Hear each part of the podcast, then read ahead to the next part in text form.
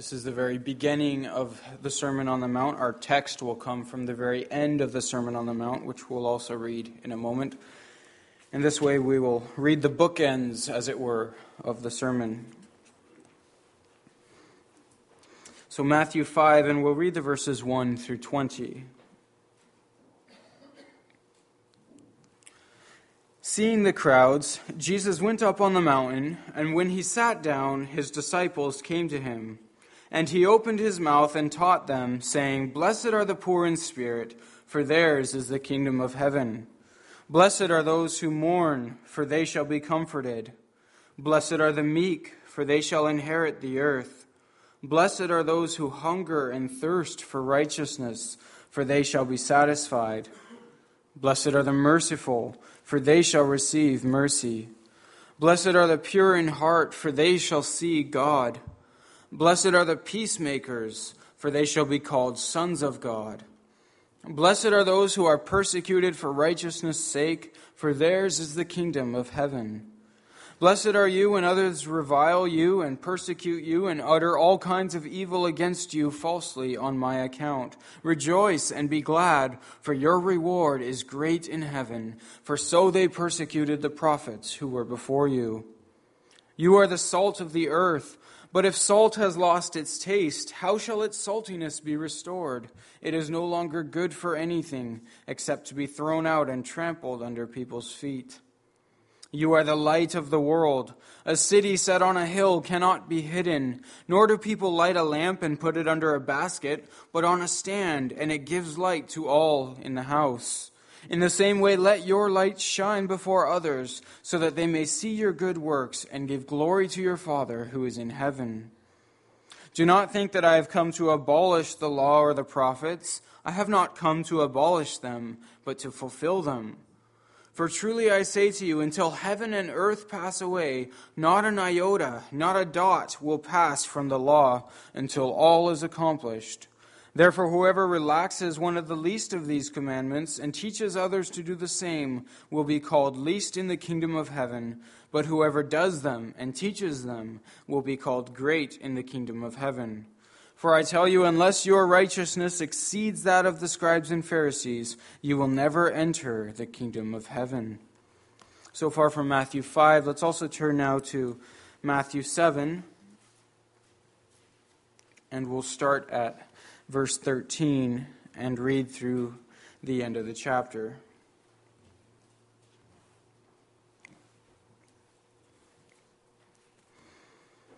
There Jesus continues speaking Enter by the narrow gate, for the gate is wide and the way is easy that leads to destruction, and those who enter by it are many. For the gate is narrow and the way is hard that leads to life, and those who find it are few. Beware of false prophets who come to you in sheep's clothing, but inwardly are ravenous wolves. You will recognize them by their fruits. Are grapes gathered from thorn bushes or figs from thistles? So every healthy tree bears good fruit, but the diseased tree bears bad fruit. A healthy tree cannot bear bad fruit, nor can a diseased tree bear good fruit.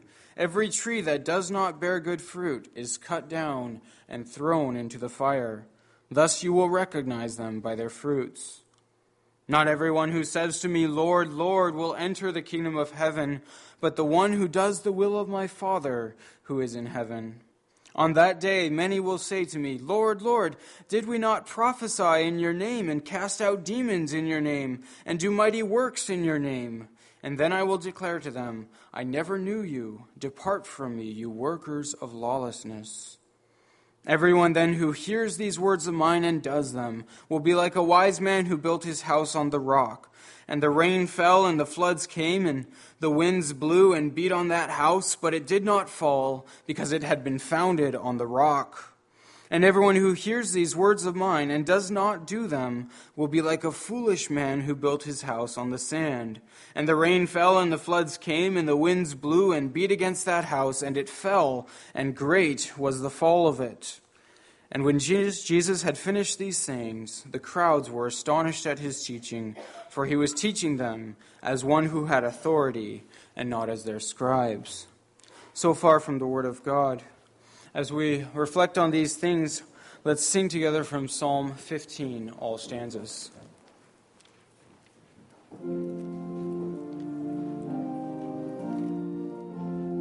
This afternoon is from Matthew 7, the verses 24 through 27. And let's read those verses again now. Matthew 7, verse 24, Jesus says, Everyone then who hears these words of mine and does them will be like a wise man who built his house on the rock. And the rain fell, and the floods came, and the winds blew and beat on that house, but it did not fall, because it had been founded on the rock. And everyone who hears these words of mine and does not do them will be like a foolish man who built his house on the sand. And the rain fell, and the floods came, and the winds blew and beat against that house, and it fell, and great was the fall of it. So far. Brothers and sisters in our Lord Jesus Christ, if you've ever worked in the construction industry, which I've learned in the past few days many of you do, you would know that the building codes, that building codes are everywhere, and you can't get around them. And ignoring them, if you try, can be very costly. And some of these codes enforce common sense building techniques. You have to have proper ventilation, strong enough support, those kinds of things. Some of them are also unique to the area in which you live. I remember when I worked in the, in the Pacific Northwest and in the Fraser Valley that places in a subduction zone, which means there's earthquakes. And so building codes are tuned to that. They don't just face the possibility even of an earthquake, but the, actu- the actual eventual certainty that an earthquake will come and hit that area. Everyone knows it will come. They simply say when it comes, not even if it comes. And so the government there requires them to build specially engineered houses with foundations and walls in those houses that will endure an earthquake, that will hold the house together when that earthquake comes. Well, the Lord Jesus warns us of a similar reality of even greater significance that faces all of us as we build our lives, not just our houses, but all of our lives a terrible disaster is headed our way. And the wise, the Lord Jesus says, will prepare themselves for that. It may come during our earthly lives, or it may come after we have finished our earthly lives and finished the last chapter in each of our stories, such that they can never again be rewritten. And in our text, and then also in the preceding verses, in the preceding context, Jesus has told us exactly what we must do to prepare ourselves for that day. The day is the day of judgment, and he came preaching, this is chapter 4, verse 17, he came preaching, Repent, for the kingdom of God is at hand. So I preach to you the word of God under the following theme the Lord Jesus teaches us to put his teaching into practice in anticipation of judgment. And we'll see as we look at this parable two kinds of hearers who are the people that Jesus is warning, then two kinds of builders to which Jesus compares his hearers, and then finally two different results which show the relevance of Jesus' warning. Well, the first thing we should notice in our text in verses 24 to 27 is the exact difference between the people that Jesus is distinguishing, the wise and the foolish man. If we're reading carefully, we notice they're distinguished by the way that they respond to Jesus' words. Everyone, he says, who hears these words of mine and does them will be like a wise man who built his house on the rock. That's the first category. And then the second category is those who hear his words and do not do them. That's the second category. And it's critical for us to understand that distinction. Jesus is not making a distinction between those who hear his words and those who don't. No, both groups are hearing his words. The distinction he's making is whether they do what he says or not. Well, it's one thing then to hear Jesus preach, it's quite another to choose the life that he endorses. And that's the point that he's been making in each of the previous sections prior to our, our text as well. The, the text that we read this morning is the very last part of the Sermon on the Mount, which stretches all the way from chapters 5 to 7. And then in verse 13, Jesus draws a contrast 13 of chapter 7, he draws a contrast between those who enter by the narrow gate and follow the narrow way, and those who enter by the wide gate and follow the, the wide road. And, and again, this, there's the same point. There are two choices before all of his disciples. Both people that take either route are his disciples, and there is a choice facing them all. The one is to ignore his teaching and continue to go down the wide way, and the other is to choose the life that he endorses, but it will be a hard life, but it leads to life. Then in verses 15 to 20, Jesus warns his disciples about people who call themselves his uh, prophets, but whose fruit, again, the action, the result, doesn't match their profession. And of course, this is true not only of leaders and prophets, it's also true of everyone who calls themselves Christians. So Jesus says a good tree bears good fruit, and a bad tree bears bad fruit. You can see who someone is by their fruits. And again, Jesus is not drawing attention to people's profession of faith, who they claim to be or who they claim to follow, but to their actual pattern of life. The final question is Did they bear good fruit? You will know them by their fruits. And then finally, in the verses right before our text, 21 to 23, Jesus warns his disciples that there will be many professed disciples, professing Christians, you could also say, who will not enter the kingdom of heaven. It's not enough to call yourself a Christian or to call Jesus Lord. That's a strong warning in verse 21. Not everyone who says to me, Lord, Lord, will enter the kingdom of heaven, but the one who does the will of my Father who is in heaven. So that's the point that Jesus has been making as he brings the Sermon on the Mount to a close. And that's the point he's also making with this parable of the wise and foolish builder.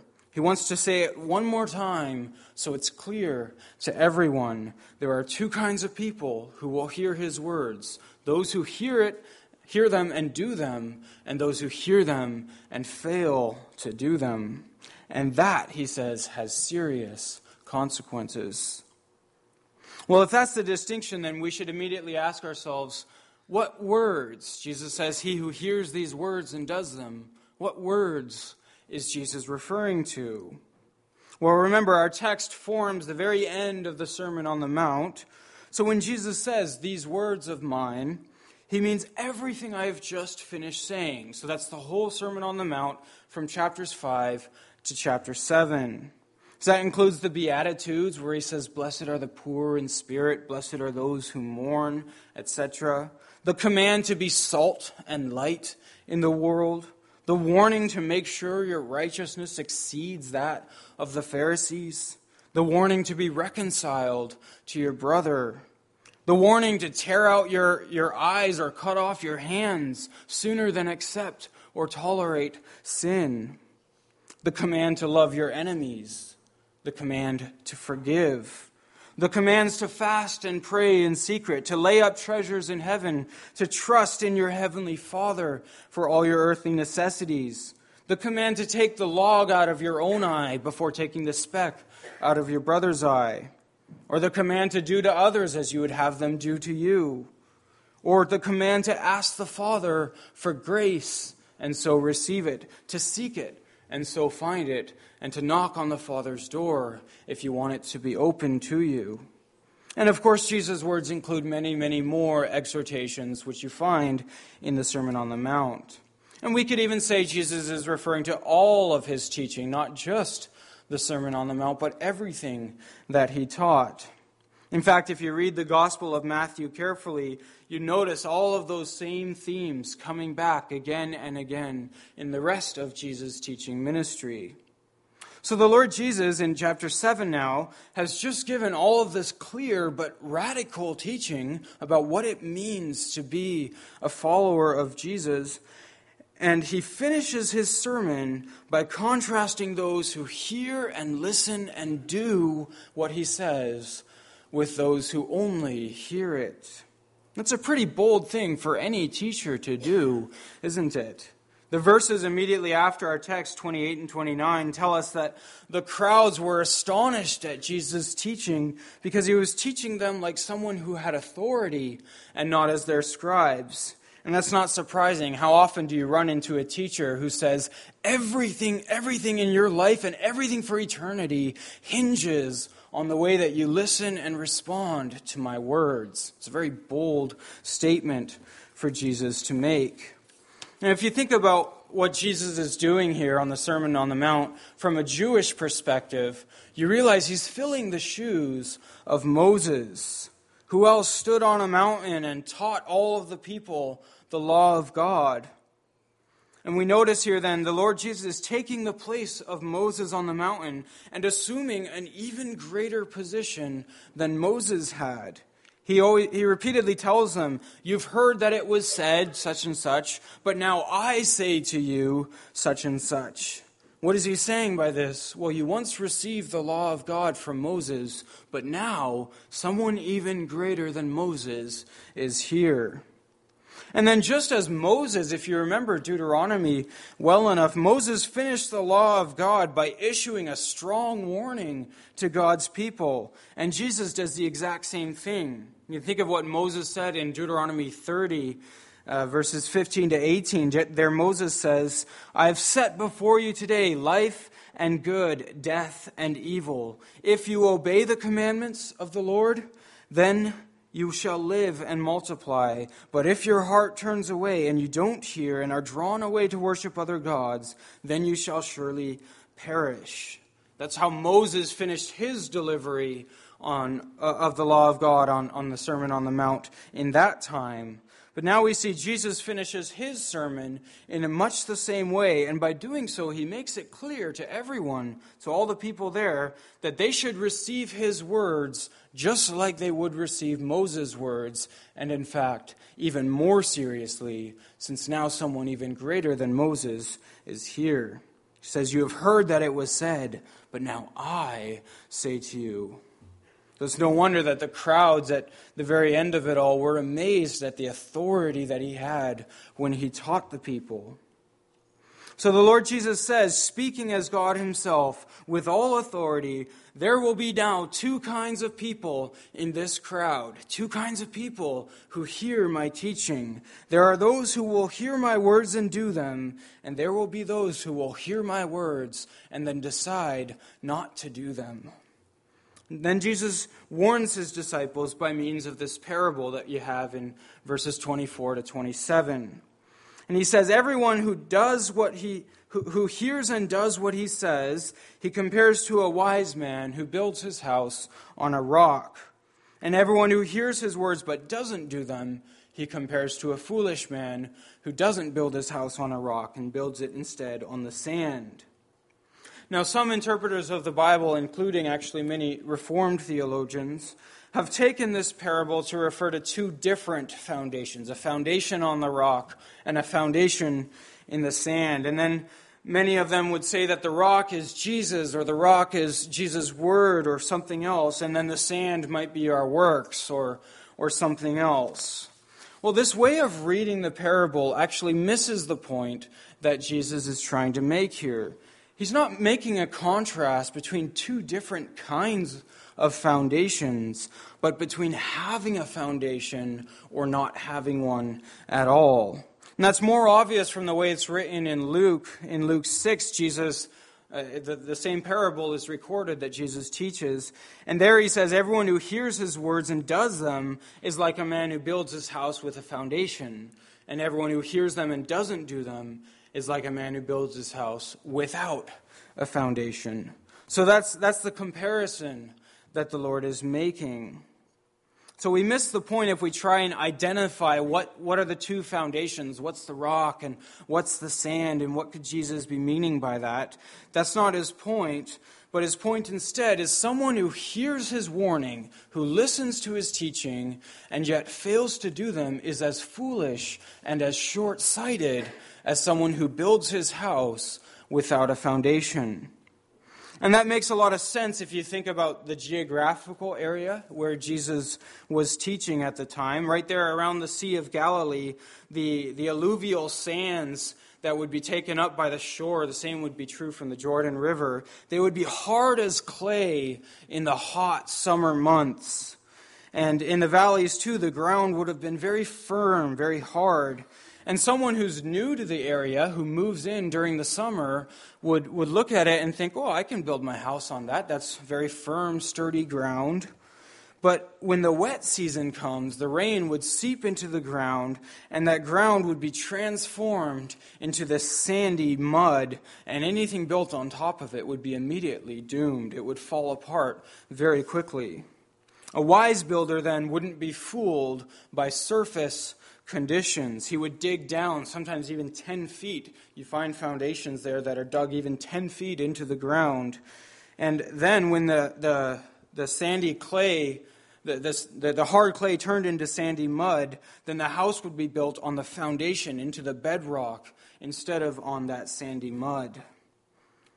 So there's no need to allegorize all of the elements in the parable what's the rock and what's the sand. The point that Jesus is making would have been very clear to those listening. If you know what's coming, and if someone has warned you about what's coming, and you still decide to, to ignore that warning, well, then only a fool would allow himself to be deceived by what looks like pretty good conditions. Things aren't going to stay this way forever, in other words. The one who hears Jesus' words and does them recognizes that, yes, the kingdom of God really is at hand, and he prepares himself for that day radically if need be. It may be sunny today, and sinners may be getting away with sinning today, but the day of judgment is quickly coming. Will you heed that warning and build or rebuild, if necessary, sensibly? Will you prepare for what's coming? Because it is coming. Now, those who take the rock to be, to be Jesus, they also tend to say that the rain and the wind and the floods and so forth refers to the difficulties and trials of life. And then the idea is if you don't build your, your life on Jesus, then, then the trials of life will wear you down and destroy that house. But again, that seems to miss the point that Jesus is making here. If you look at the preceding verses, like 21 to 23, for example, the threat is very obvious that he's referring to. Those who call Jesus Lord, Lord, but don't do what he says, will not enter the kingdom of heaven. That's the threat that he's warning them about. It's not that they'll be worn down by the trials of life. Many people live into their old age very well and prosper even without trusting in, in, in, Jesus. But the warning that he's giving has to do with what comes after that life of perhaps prosperity. Then they will want to enter the kingdom of heaven, and Jesus will declare to them, I never knew you. Depart from me, you workers of lawlessness. So the danger isn't so much in this life that he's referring to. No, the danger is in the life to come when this life is over. And the same point is, is there in verse 19. Every tree that doesn't bear good fruit is cut down and thrown into the fire. It's clear he's referring to the final judgment when unbelievers, as well as professing Christians whose fruit doesn't match their profession, will be thrown into everlasting fire. And the same point is made in verse 13. The gate is wide and the way is easy that ultimately leads to destruction, and those who enter by it are many. The danger isn't so much in this life. The way is easy, he says, but the danger is at the end of the road. And indeed, that's, that's the underlying theme of the whole Sermon on the Mount. In chapter 4, verse 17, Jesus' ministry is summarized by saying, He taught the people, Repent, for the kingdom of God is at hand. That's the warning that he presents to them. So the rain and the winds and the flood also refer to the wrath of God that is coming on the final day. The unrepentant will not endure the day of judgment. All of us will have to face that terrible day. The kingdom of God is at hand. So what will we do, he asks us, what will we do to prepare ourselves for that day? The wise man will not go on living as if all is normal and as if these current fair conditions is all that there will ever be. He acts immediately and he acts radically to face the coming threat. Otherwise, when that day comes, he knows great will be the destruction. So let's turn our attention then to the results of the two decisions, the wise and the foolish man's decision. And there, therein we can see also the relevance of Jesus' warning for today. We've seen that the wise man hears Jesus' words and then does them. And does them here means that he takes them to heart and he acts accordingly. Not every, everything that Jesus said was a command, much of it was instruction that needed to be taken to heart, and then actions would follow accordingly. So when Jesus says, Blessed are the poor in spirit, then the wise man repents of his spiritual pride. When Jesus says, Blessed are those who mourn, then he repents of his lack of concern for the injustice in the world or for his own sin and for the desperate need that he and the whole world have for the, the kingdom of God to come. Or when Jesus says, Everyone who looks at a woman with lustful intent commits adultery in his heart, the wise man acknowledges his sin and repents of his sin and his lust and longs for righteousness. In short, he listens then to every word that the Lord the Lord our God spoke and takes it to heart and repents before it's too late, before that day of judgment comes. And Jesus isn't teaching that we're going to be saved by our works. We shouldn't go down that road and assume that that's what he's teaching. It's not as though he was saying that anything less than a perfect house is going to be swept away in the day of judgment.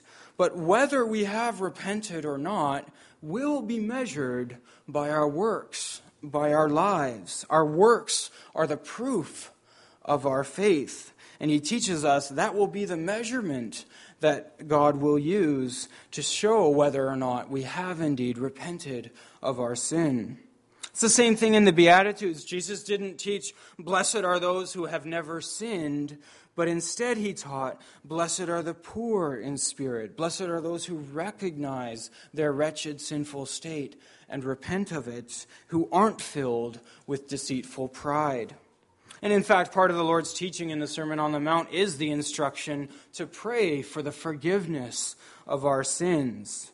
So he's not teaching that only those who are without sin or only the perfect house will endure the day of judgment.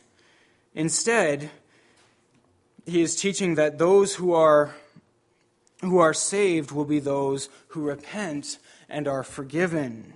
If we don't repent of our sin, if we don't become poor in spirit and humble in spirit, if we don't pray to the Father for forgiveness, in short, if we don't heed Jesus' words, then how could we be saved? So it's not a call at all to works righteousness. It's a call to confession of sins, to repentance, to humility, to poorness, or poverty rather, of spirit, and to true faith. The kind of life that will survive the day of judgment is not one where the good works simply outweigh the bad works, but one where there is genuine faith which is always then accompanied by and vis- visibly manifested in the, the good works and the repentance that he calls us to. As our catechism itself teaches us, true repentance and conversion is to grieve with heartfelt sorrow that we've offended God by our sin, and more and more to hate it and flee from it. And it's a heartfelt joy in God through Christ, and a love and delight to live according to the will of God in all good works. So the, the repentance is, is what saves us, the repentance and forgiveness in Christ, but it's going to be manifested by a change of life. So, what about the foolish man then? Well, he hears Jesus' warning and he doesn't take it to heart. He maintains his spiritual pride. He never hungers or thirsts for righteousness. He refuses to be reconciled to his brother. He lays up treasures on earth where moth and rust destroy and thieves break in and steal. He doesn't ask for mercy, so he doesn't receive it. He doesn't bother to seek grace, so he never finds it. He doesn't see a need to knock on the Father's door, and so it's never open to him. He may call himself a Christian, but his life bears no fruit to show it. He might say, Lord, Lord, like everyone else in his church or in his family or in his youth group, but he doesn't do the will of his Father in heaven. He says he knows the Lord, but the Lord says, No, I don't think we've ever met before. Well, that man's house, his life, his plans, and his family, if they are like him, they are in a perilous situation indeed. That storm is coming, and then that house, the Lord warns, is still standing without a foundation. And Jesus then adds in the final words of his parable, it fell, and great was the fall of it. We don't need to imagine long what he means by this. The day when God's wrath is poured out against unbelievers will be a day of so much destruction. Every government, every business, every home, and every person that has heard Jesus' warning and not taken it to heart, nor done what he has warned us to do, whether that's in faraway lands or here in Canada, and even, yes, also within the church within God's covenant people, that's whom Jesus himself was speaking to, everyone who hears Jesus' words and does not put them into practice, he warns us, will face the terrible burning wrath of God.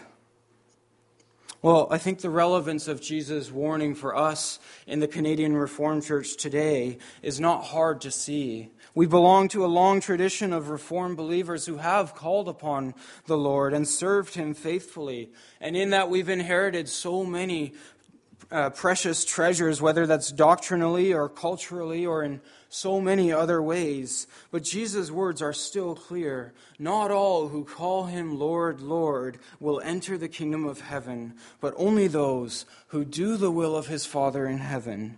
Not because we're saved by our works, but because the genuineness of our faith will be known by our works.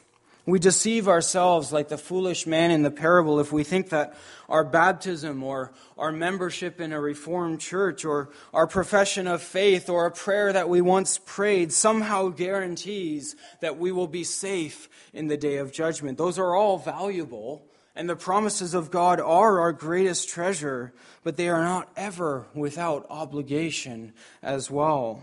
We do well to remember that Jesus himself was speaking to Jews, speaking to the covenant people who were members of the covenant, and even speaking to disciples who called upon him as Lord. While we have so many treasures in every way, they count for nothing at all if in the end, we hear God's word and we fail to act accordingly and put it in practice. A life that is untouched by Jesus' words, that is unwilling to repent, is indeed in grave danger in view of the coming judgment. But we must also remember that those who hear Jesus' words and do repent from their sin and are humble and poor in spirit and do hunger and thirst for righteousness, who ask for God's mercy and so receive it, who earnestly seek the Father's grace and there find it, who earnestly knock and humbly knock on the Father's door and so have it open to them. These, the Lord Jesus assures us, they are like the man who builds his house on the rock with a foundation. When the storms and flood come that are the day of judgment, those houses will most certainly still be secure. And for all that, then, we do not depend on our own strength. Rather, in keeping with Jesus' words, in humility of spirit, as those hungering and thirsting for righteousness, we pray earnestly for the Holy Spirit to lead us on the narrow way, to bear fruit a hundredfold through us, to stir us up to do the will of the Father, and to hear Jesus' words also here in the Sermon on the Mount and put them into practice. May the Holy Spirit then ever graciously stir us up to that end. Amen. Let us